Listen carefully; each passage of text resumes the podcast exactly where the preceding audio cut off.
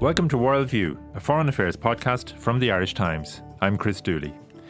As relations between Russia and the West plunged to perhaps their lowest ebb since the Cold War, I'll talk with our Europe editor Patrick Smyth about the wave of expulsions of Russian diplomats announced this week. But the first item on our agenda is the arrest on Sunday of the former Catalan president Carles Puigdemont, who is now in custody in Germany, awaiting a decision on his possible extradition to Spain to face charges arising from the Catalan independence campaign. We'll hear shortly from Guy Hedgecoe in Madrid, but first I'm joined from Berlin by our correspondent there, Derek Scally. Hi, Derek.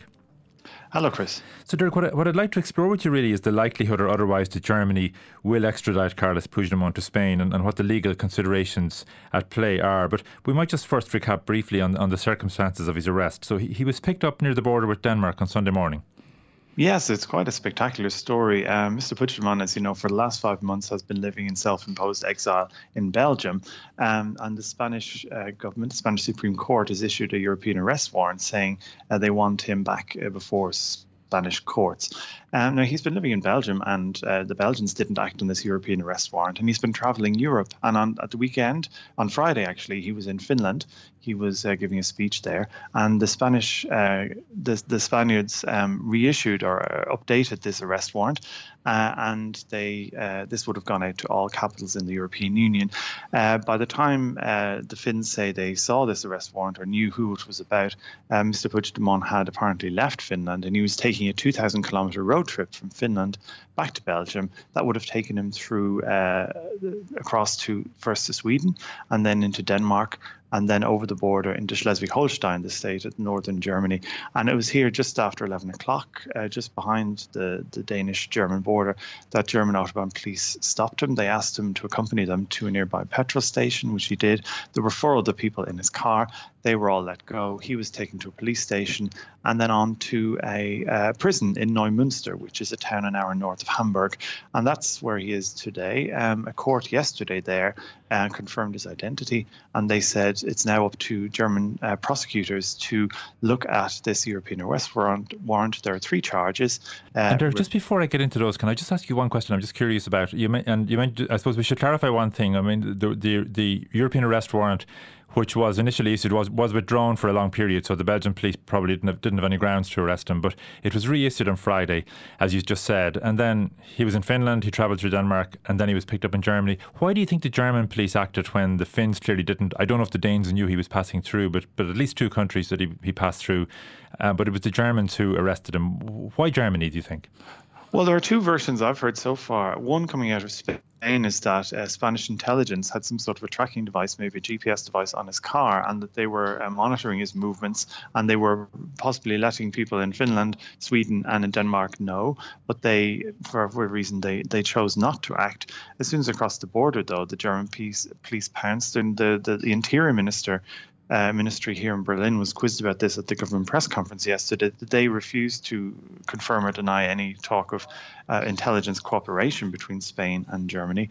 Um, but what they said is, well, if there's a European arrest warrant and it's active, it's the job of police to act on the arrest warrant, not to go into the whys or wherefores, the justifications or otherwise of that arrest warrant. That's a matter for the prosecutors and the courts.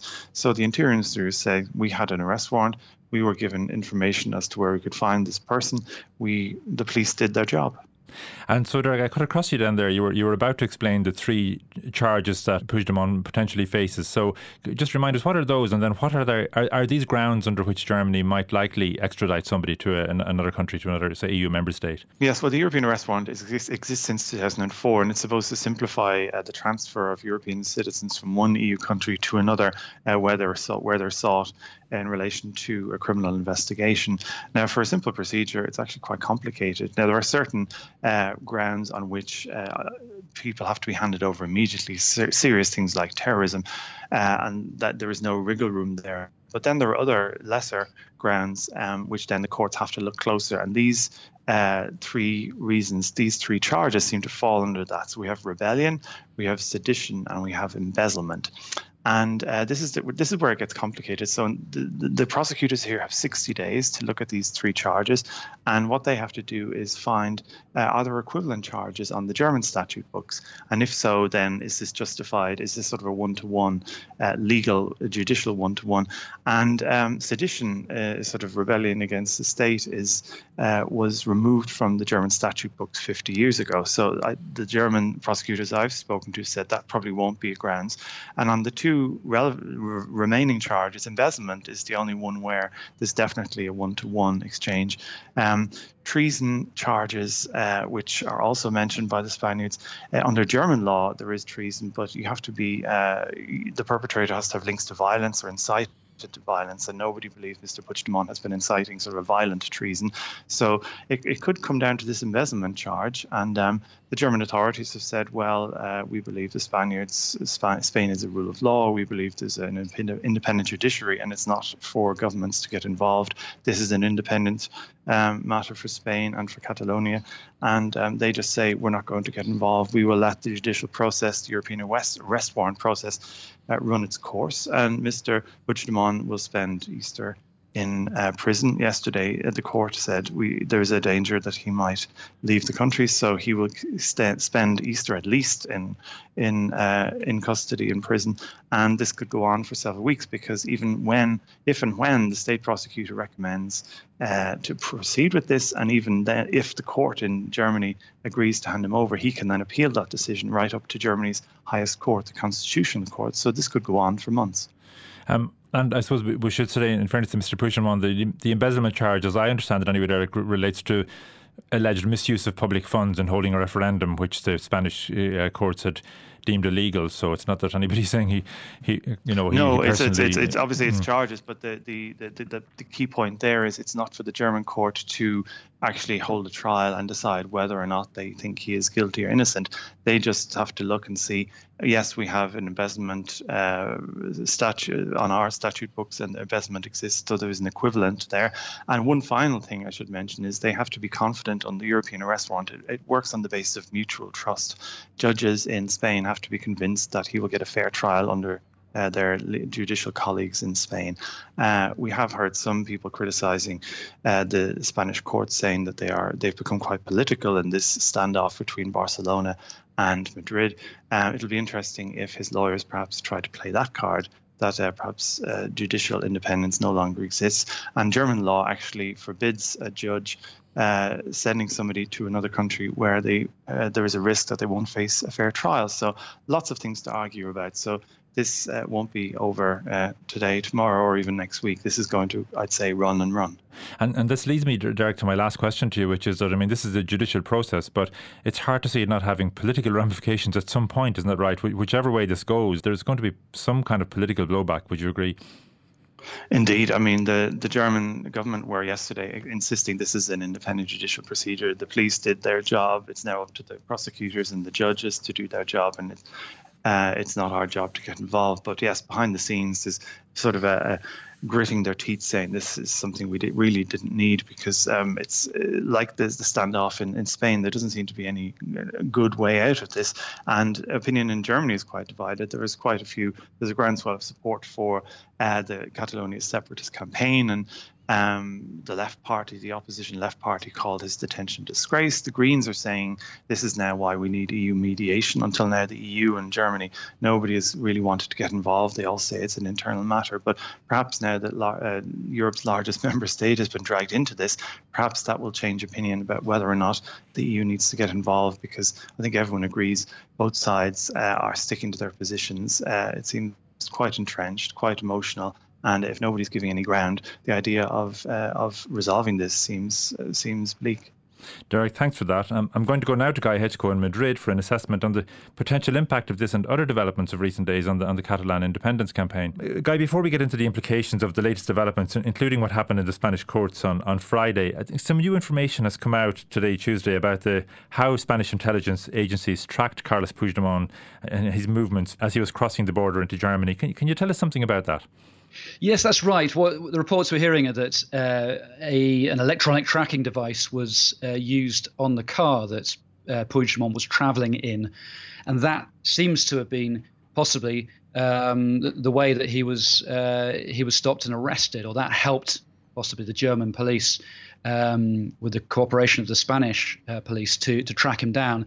And we also heard that previously a, a member of uh, Puigdemont's security detail um, had found a tracking device on Puigdemont's car on another occasion and had removed it. So clearly they, they were aware that this was an issue and that the Spanish security services were following him very closely. Now, his detention, as we know, has caused a lot of anger among pro independent supporters in Catalonia, and there were clashes between riot police and protesters in Barcelona on Sunday night. But the anger didn't really begin on Sunday. It was initially triggered by developments on Friday um, before the Spanish Supreme Court. And I think we should recap on that. Can you remind us just what happened in the courts there on Friday?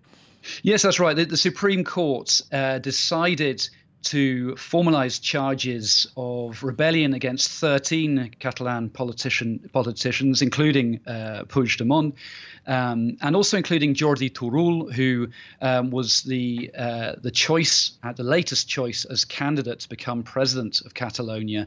Um, and on Thursday, he had tried and failed to to win a first round investiture vote in the Catalan Parliament.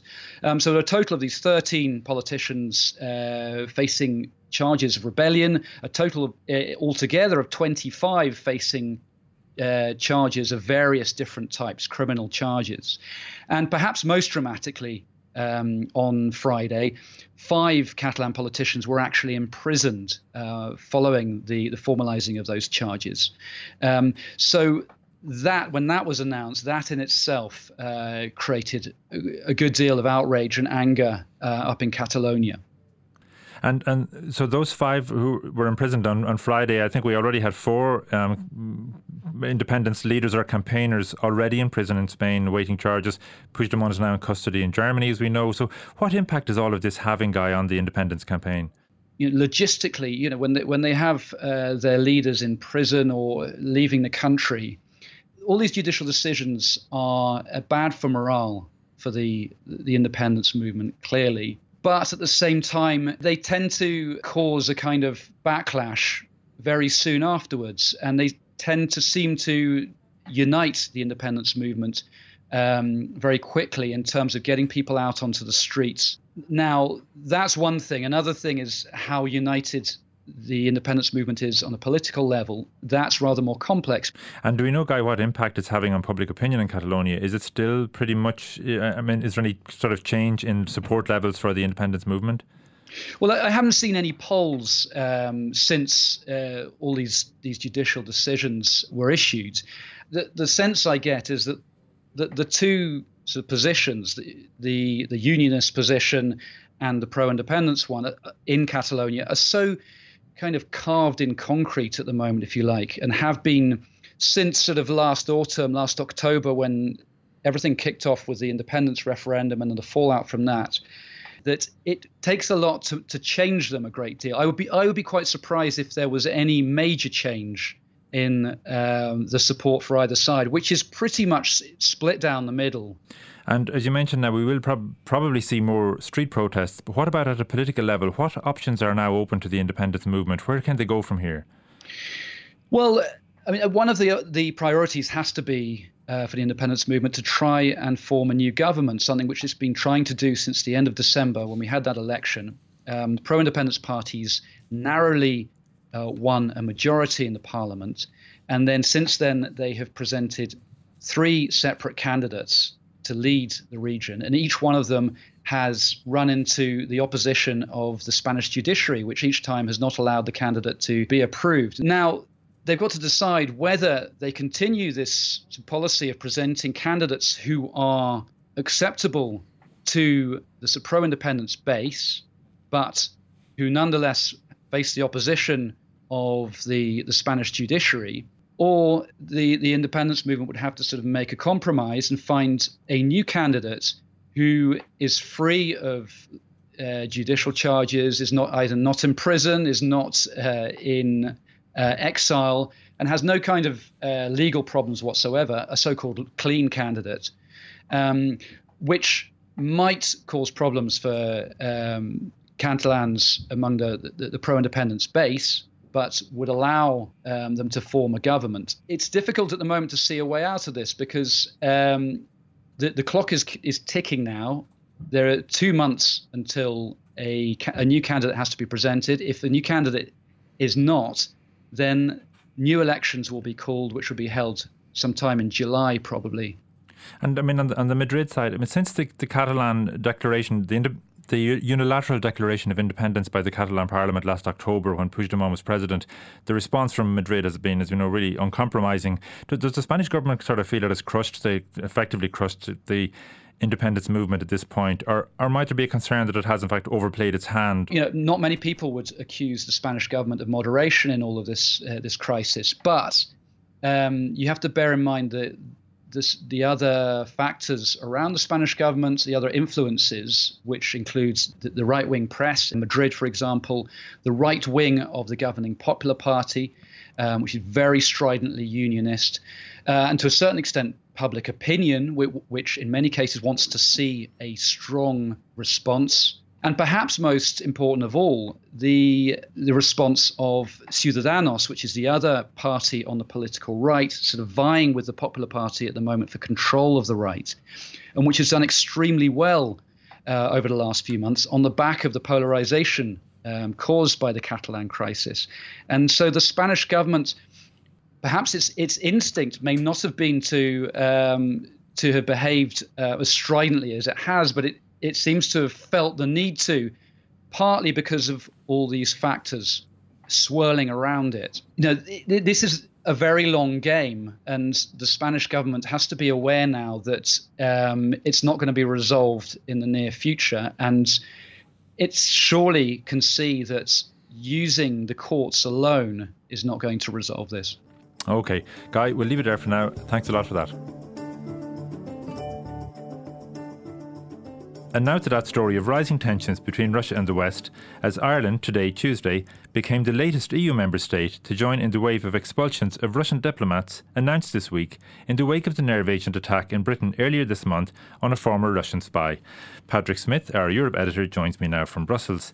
Um, Paddy, when Theresa May, the British Prime Minister, told the House of Commons on the 12th of March that her government had concluded that Russia was behind the attack on Sergei Skripal and his, and his daughter Yulia, there was initially a kind of mixed response from its European allies. And, and then we got a, a, fairly strong statement of support from EU leaders at their summit in Brussels last week. What changed over that period of time? Well, I think that they were always prepared to uh, support the line that they took at, at the summit, which was that it was highly likely that the Russians uh, were were responsible for the attack, and only a few member states uh, actually uh, at that stage said, "Well, we're not sure. Highly likely, perhaps, but uh, the we're not sure it's certain." And and it's those few states uh, who are now reluctant to go on with the with the subsequent protest, the withdrawal of ambassadors. Uh, we we see countries like Greece and Cyprus uh, which have had traditionally very strong links with the Russians, uh, re- declining to um, fire. Uh, fire out uh, diplomats and, and, and a few others. Uh, some countries uh, have split over the issue. The, the Czech government has said that it's going to expel three uh, diplomats, but the president has uh, denounced it and said that they shouldn't do so. Uh, it, it's, it's interesting because it's opening up some of the um, tension lines within the community about attitudes to Russia. As I mentioned, Ireland there has announced um, today it's expelling one diplomat. I think we had 14 EU member states mentioned uh, on Monday. Is that still the kind of overall picture? Is it, are we talking no, about 15 or is it even broader than that now? I think it's a total with Ireland of 17 at the moment. The, the numbers keep changing as, as countries get their act together, and the Irish uh, have, have, pushed the figure up to, to 17. And, and uh, last night it was 47 diplomats in total. I would imagine it's now up over 50. And how much of this, Paddy, is about you know politics? Uh, I mean, how much of it is about EU leaders, say at their summit last Friday, being convinced by compelling evidence presented to them, or how much of it is about about politics? Is, is Brexit, for example, a factor in all of this? I, I think it's a bit of both. I, I think the evidence is pretty compelling uh, from from all the accounts one's had of it, uh, and and the Russian uh, dissembling is is really not helping But I, I, think they're probably delighted to be able to prove to the world that actually there isn't a sort of vindictive knee jerk desire to hurt the Brits now that they're leaving. And, and so it's an opportunity to make a point that they've been making all along. Uh, that actually uh, they they value Britain's association with the union and they don't want to see it leave. And you know, Mrs. May is making a great deal of this solidarity, but it's actually it's on the other side uh, of the argument uh, to, to hers. And uh, of course, Paddy, it's not just a European um, issue. The United States announced yesterday it's expelling 60 diplomats. Canada is expelling diplomats, Russian diplomats, and so on. You're a long-time observer of international affairs in Europe and beyond. Where do you think this standoff between Russia and the West is going? I mean, how, how serious is it? Do you think? Well, there's also Ukraine and, and Albania, interestingly, in Europe, but not members of the European Union. I think the, the reality is that is that this uh, is going to leave leave a, a, a, rather rancorous relationship for some time. But then, as as these things in the past have have done, it will pass. Uh, the the Russians and the, Euro- Europeans will have to do business, and they will find a way within, I would say, a few months uh, to put things back uh, to, together again. So, in terms of, I mean, this is not in terms of say the Cold War or uh, the the Russian in, in, um, annexation of Crimea. I'm just kind of wondering where you'd place this crisis in terms of you know crisis over the long term. Well, I think it's it's perhaps akin to the the Crimean thing, uh, and and Europe still has sanctions against Russia over the invasion of Crimea.